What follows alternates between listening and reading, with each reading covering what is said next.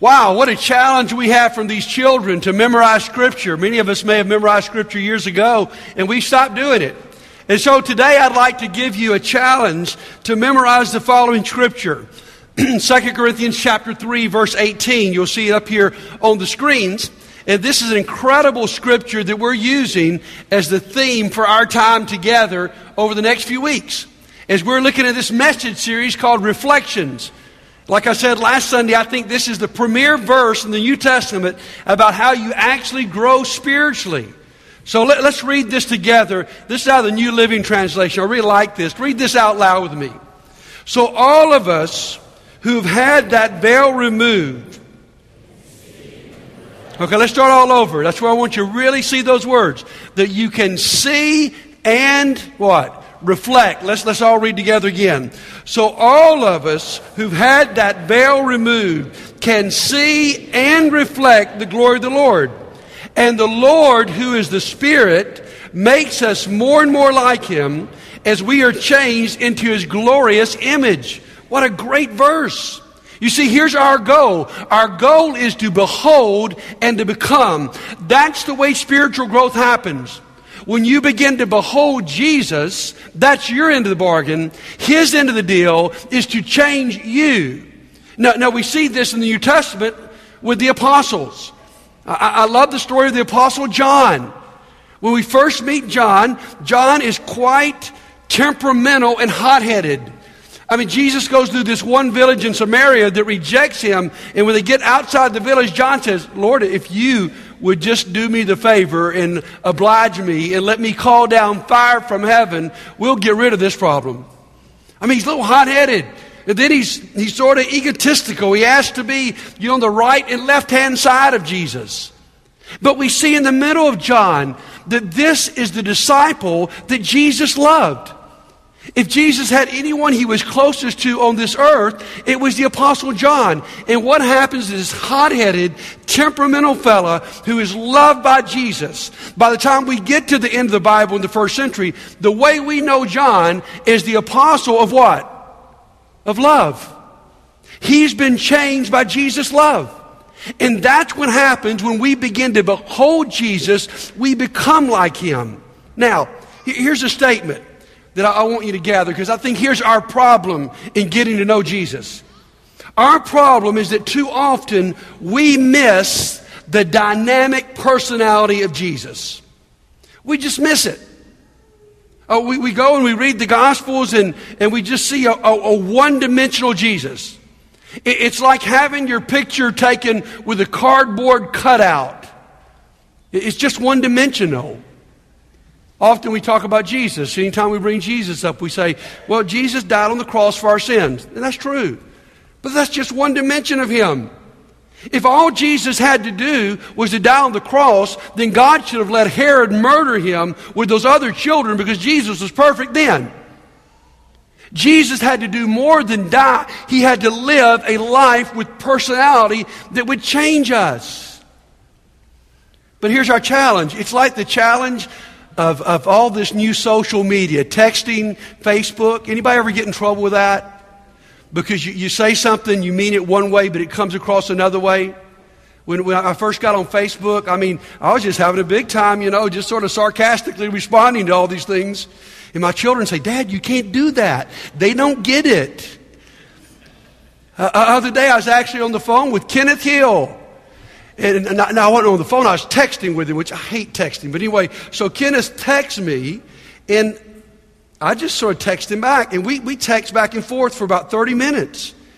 And, and finally, Kenneth texts me and says, Gina looked at this. She thinks that you're just being sarcastic. Are you being sarcastic or not? I'm not being sarcastic. Well, I thought he was, so I've just been sarcasm back and forth, you know, for about, about 30 minutes. Guys, text messaging is so bad that for someone to get what you're saying, you have to tell them to laugh. LOL. I mean, it's, and guys, sometimes when we look at Jesus, that's about the way it is. We don't see the personality. We don't see the facial expression. We don't hear the tone of his voice. And so we miss to a great degree what's really going on with Jesus. And therefore, we read the Gospels. Sometimes we come out like the movies did. I mean, a few decades ago, you see the movies of Jesus, and he's just the somber, sad Jesus. And over the last couple of decades, we've just seen the smiley face Jesus, right? And what we've got to see is Jesus does smile, and Jesus does laugh, and Jesus is quick witted, but he's also bold. He's also serious. He is sarcastic at times. He's brilliant. He's scandalous. He's absolutely unpredictable. You can't put him in a mold and get him. You got to get the whole picture. Right? And so today I want us to look at what I'm calling the playfulness of Jesus. Because sometimes I think I've missed this. He really is quite playful.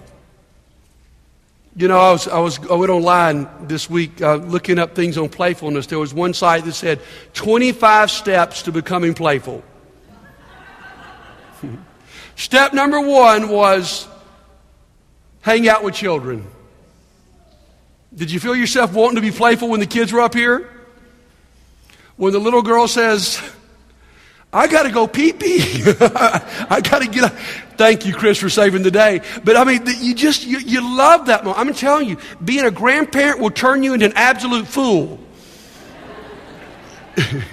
You've experienced that because it makes you playful. But here's what I want to say to you today. If you want to become more playful, the number one way to become more playful is to hang out with Jesus. I mean, we're, we're going to look at lots of quick little stories about Jesus and his playfulness that maybe you haven't seen before. Let's start back at the beginning. First of all, I'd say that Jesus was a playful creator. I mean, John chapter 1 verse 3 tells us that through him all things were made, and without him nothing was made that has been made. I mean, think about that. Jesus, he's the creator. Have you ever looked at his creation?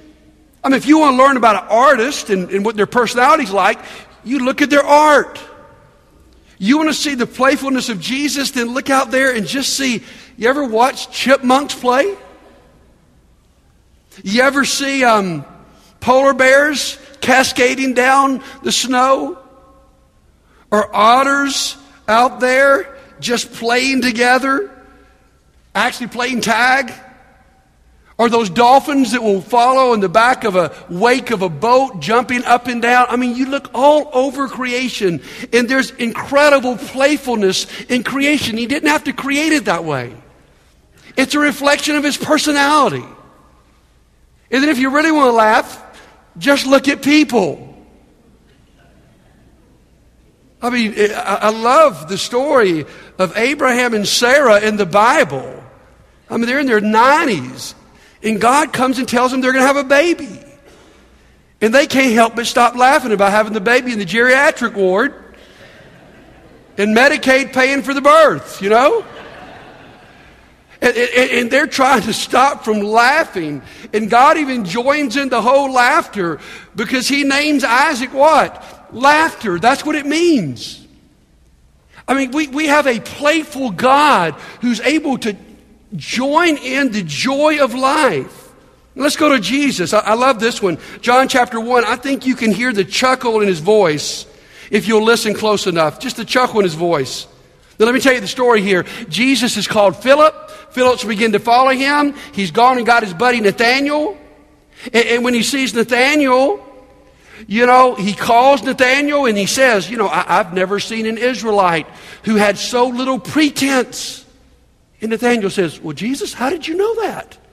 And Jesus says, Oh, I saw you under the fig tree. and then Nathaniel says, You are the Son of God and the King of Israel. And they, can't you hear the chuckle in Jesus' voice when Jesus said, You became a believer simply because I saw, I said, I saw you under one day sitting under the fig tree? Man, you haven't seen anything yet. You believe because I just recognized you sitting under that tree? I'm about to feed thousands of people with a few loaves and fishes. I'm about to make blind people see. I'm about to calm the worst storm you've ever seen. I'm about to resurrect somebody from the dead. I think it's pretty funny that you can believe in me just by that. I love that story. You, you keep looking. Just look at the, um, this one. I just think Jesus was just being, uh, just plain old fun. Matthew chapter 17. It's a really odd story here. Peter's talking to Jesus about the temple tax and whether they should pay it or not. And, and, and Jesus, you know, you know, goes back and forth with Peter. And finally, Jesus says this. I mean, this is going to sound like an Irish fable. But so that we may not cause offense, go to the lake, Peter, and throw out your line. Take the first fish you catch, open its mouth, and you will find a four drachma coin. Take it and give it to them for my tax and yours. Tax was two drachmas apiece. what a crazy story. Okay, Peter, let's pay our tax. We don't want to offend anybody. Go fishing out there. Whatever's the first fish you catch, open its mouth, reach down in there, and you're going to find four drachma. Now, one commentator tried to make this serious. He said, Here's what it is. Opening the mouth of the fish represents the open heart of the people when Peter becomes a fisher of men after the resurrection. You believe that? I think Jesus is just having a good time. And he just played along with Peter. You got to see the humor in the story. Then how about this one? You see just a, a twinkle in his eye. He sent the disciples out. He's told them, I want you to go out and preach. I want you to do miracles. And they've gone out. And they come back to Jesus and they're just bursting with joy. And they say, Jesus, my, we, we've been casting demons out in your name. We've been doing all kinds of amazing. They're just bragging to Jesus like a child to their dad. And then look what Jesus says in verse 10 I saw Satan fall like lightning from heaven. Man, you guys were doing such a good deal, man. I was back here watching it all. Satan's falling like a, like a flame of lightning from heaven. You're doing such a good job. Or look at, look at this one. Uh, this is pretty amazing. In, in this story, Jesus plays what I call the disguise actor. Now, listen, in this scene, I think Jesus is pretty overjoyed. He's resurrected from the dead. He's got the keys to hell jangling from his pocket. He's got redemption in his other pocket. I mean, everything is going great. And there's these two disciples, and they're walking on the road to Emmaus. They're just walking together. Um, all these crazy things have been happening the last few days, and Jesus joins them, but he disguises himself. They don't recognize him. I don't know if they're so tearful, or I don't know if he disguised his looks, but the Bible says they don't recognize him. And they get in this conversation. And they're talking about what's been happening with the crucifixion and the resurrection. And, and Jesus says, What are you talking about? And they look at him and say, You don't know what's been going on. Have you not been paying attention? He says, Tell me about it. And they say, Well, there's this guy, Jesus, and he was a great prophet, and he did mighty miracles, and he died on a cross, and we hoped he was the Messiah. And now there's some women out there saying they've seen him resurrect, and Jesus just plays along with the story, just lets them tell him all about him, and then you see what happens. Verse 28 As they approached the village to where they were going, Jesus acted as if he were going further. He just plays on with it. He's just, he's just acting like I'm just going on to the next village. Why? So they can stop him and say, Would you stay with us? And so, you, you know the scene there? He stays with them. They sit down to eat. Jesus breaks bread with them and he prays, and then their eyes are opened and they know it's Jesus. It's such a cool scene. But do you notice the playfulness of Jesus? Just to, you know, what's been going on? I've not heard about this. What, what, what, what's happened here? Oh, really? You believe this? You know? Let, us look at one more story. I want to look at it a little bit more in depth. I think it's a, it's a really, really great one. Because in this one, we see Jesus, and we see Jesus, really what I say, in an inside joke. And you gotta, you gotta slow down, guys. Here, here's what messes us up sometimes, is we get reading the Bible and we read it, you know, like it's constitutional material. We read it like it's a, a, a, law book, guys, when it's a, it's a biography. It's a fascinating biography of a fascinating personality. And sometimes we get to John 21, it's after the resurrection, and, and, and, we don't really catch all the little odd things going on in this story. You know, there was a book written by uh, a guy named Elton Trueblood a couple of decades ago called The Humor of Jesus. And basically, what Trueblood was trying to do is prove that Jesus was humorous. It was a most unhumorous book, but it proved that he is humorous. And when you get to this story, I think you're going to see it all over. Let's just read the story. John chapter 21, all right? Afterward, Jesus appeared again to his disciples by the Sea of Galilee.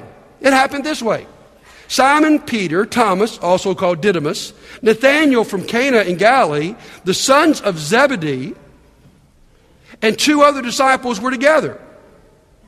I'm going out to fish, Simon Peter told them. And they said, We'll go with you. So they went out and they got into a boat, but that night they caught nothing. Does that surprise you? Are the disciples ever catching anything in the New Testament? No.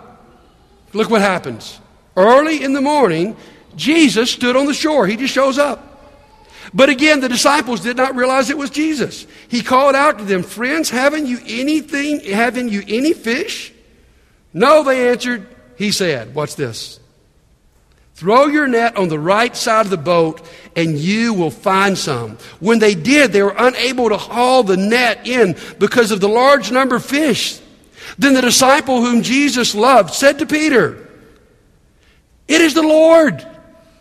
As soon as Simon Peter heard him say, It is the Lord, he wrapped his outer garment around him, for he had taken it off, and he jumped in the water. Then the other disciples followed in the boat, and look what happens. Towing the net full of fish, for they were not far from shore, about a hundred yards. When they landed, they saw a fire of burning coals there with fish and some bread. Jesus said to them, Bring some of the fish you have just caught. Isn't this a great scene? Do you, do you, can you picture in your mind Jesus just fixing breakfast for his disciples? So Simon Peter climbed back into the boat and dragged the net ashore. It was full of large fish, 153. But even with so many, the net was not torn. Now, what a great story. Are you catching it? Here's some things you need to catch in this story about what's going on with Jesus. First of all, look here. These boys have gone back fishing. I, I think they're confused at this point. They don't quite know what to believe. They left their nets to follow Jesus. They've gone back to them. I wonder in my brain, just trying to put myself in the story, do they go back to their favorite fishing hole? Is this deja vu? Is this back where they first met Jesus? The story sure sounds that way. Because the first time Jesus met them, again, they're up all night and they hadn't caught a thing. And Jesus says, Catch, cast your nets. And then they bring in a big boatload. And Jesus comes back and he says, again, I mean, it's like, let's relive the story. Throw it out on the other side. Bingo. Bingo. I mean, nets are bursting. John says, Peter, we got to get this. It's the same Lord who did this before. And Peter's so excited, he jumps to run, but thank goodness he puts his clothes back on. Do you recognize these guys are fishing naked? All right? Puts his clothes on, swims to the shore to see Jesus. What a scene. And here's the fascinating, here's one of the most fascinating statistics in the Bible. Who counted the fish? 153 fish. I mean, Jesus has fixed breakfast. Do you really think before they sit down and eat, they go one, two, three, 140, 141? I, I don't, I don't think so. I, I think at some point Jesus just says, you know, guys, I don't need a calculator. There's 153 fish over there. Isn't that unbelievable? And what a scene where Jesus comes despite their doubts and, and their confusion. And Jesus' personality comes out, and Jesus allows them to see who he is as he just sort of plays along with the story. And here's what I want you to see this morning. We got to see this. Jesus was human. He was enjoyable. He was playful. And people were drawn to him. You know who wasn't drawn to him? You're the only folks not drawn to him? Was the tight pants religious people. They couldn't handle a playful God. He didn't look like God was supposed to look. He's supposed to look somber and serious and dull like they did. And that wasn't Jesus.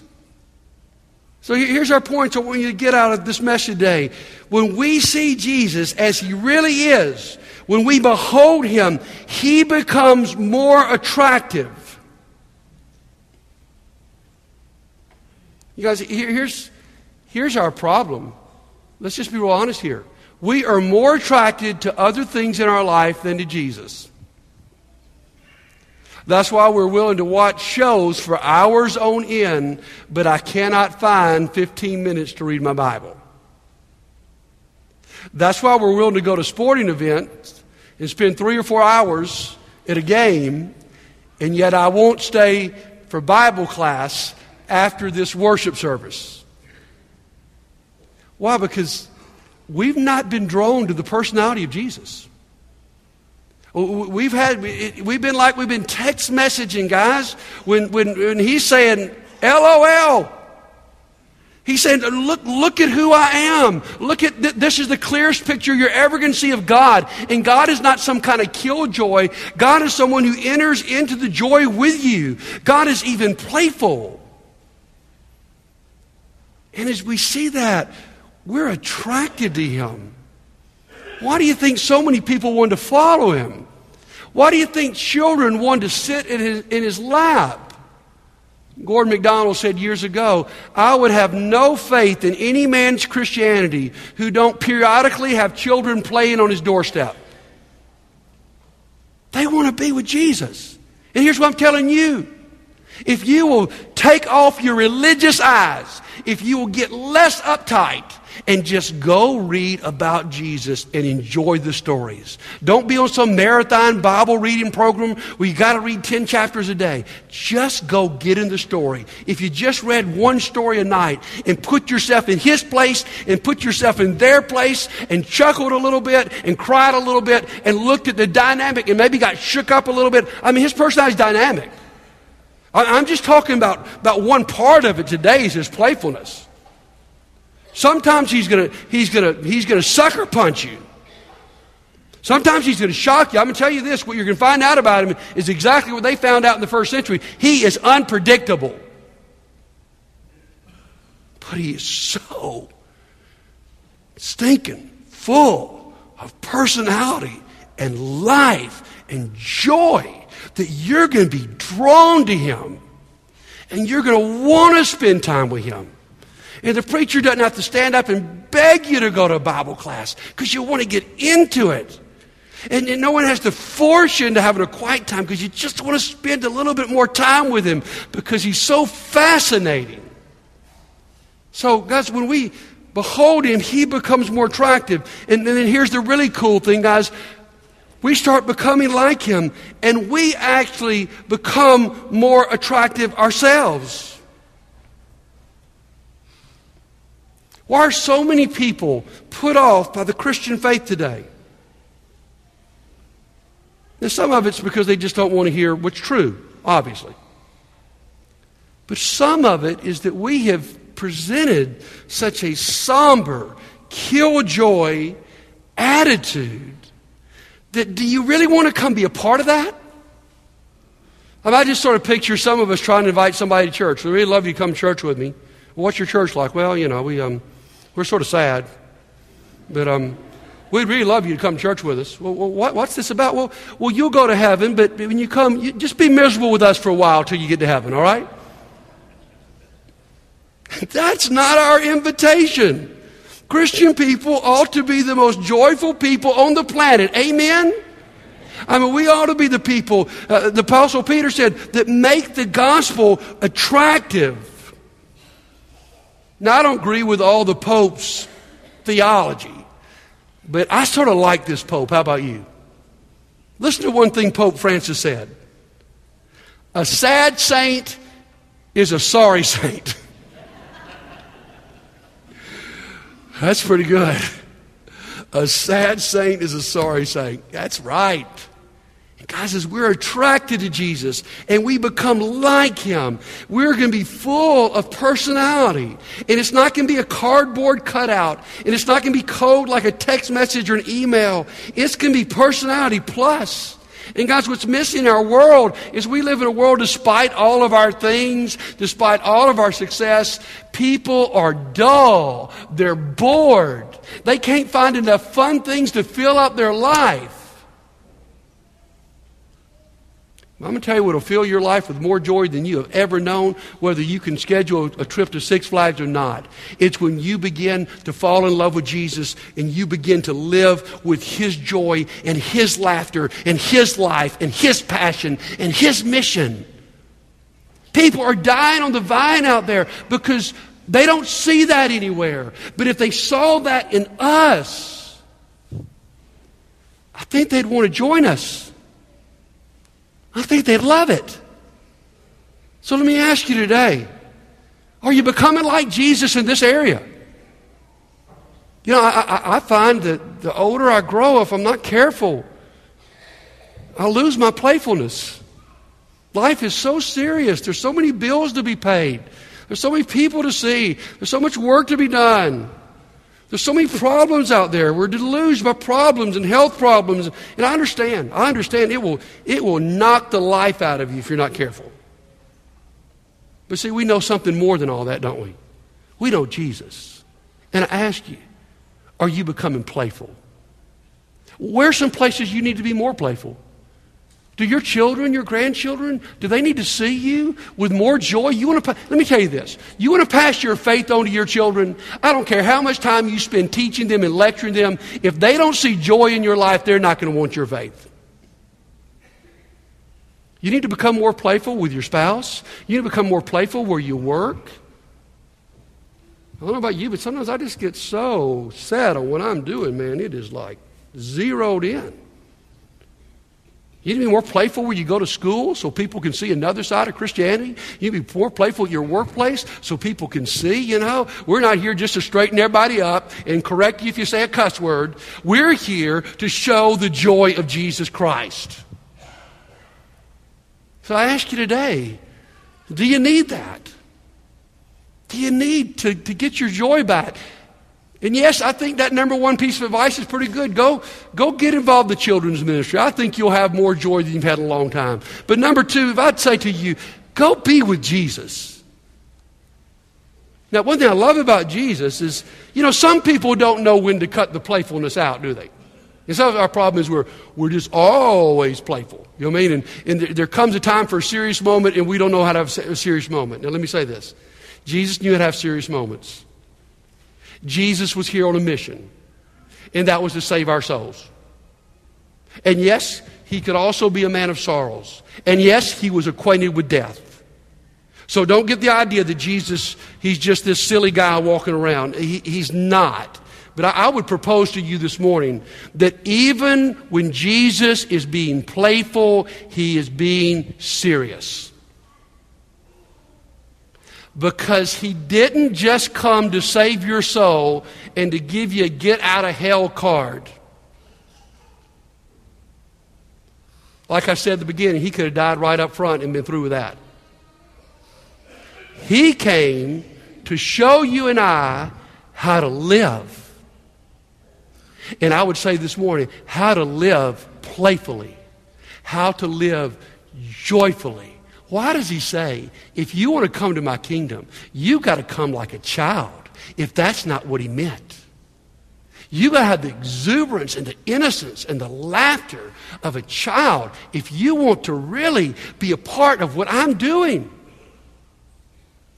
So I ask you today two questions. There may be somebody here in that you need to be saved.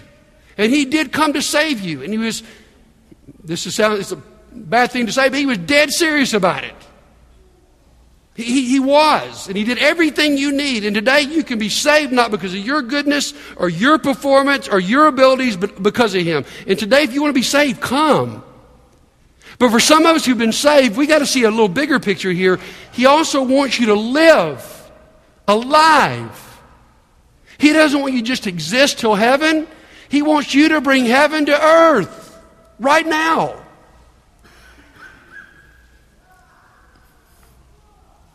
And if life and the devil's beaten the joy out of you, why don't you let us pray for you today? One of my favorite prayers in the whole Bible is in Psalm 51, where David says, after his incredible, horrendous fall, Lord, would you restore to me the joy of my salvation? I know I'm speaking to some people today who you've lost the joy of your salvation. And you say, that's not a big deal. Yes, it is. It's a really big deal. It was a big enough deal for God not only to be a playful creator, but for God to come to this earth and have a playful personality that says, This is the way you're meant to live. And if today we could pray for you that that joy would come back, why don't you let us before we leave this place? If you need to come, come right now while we stand and sing.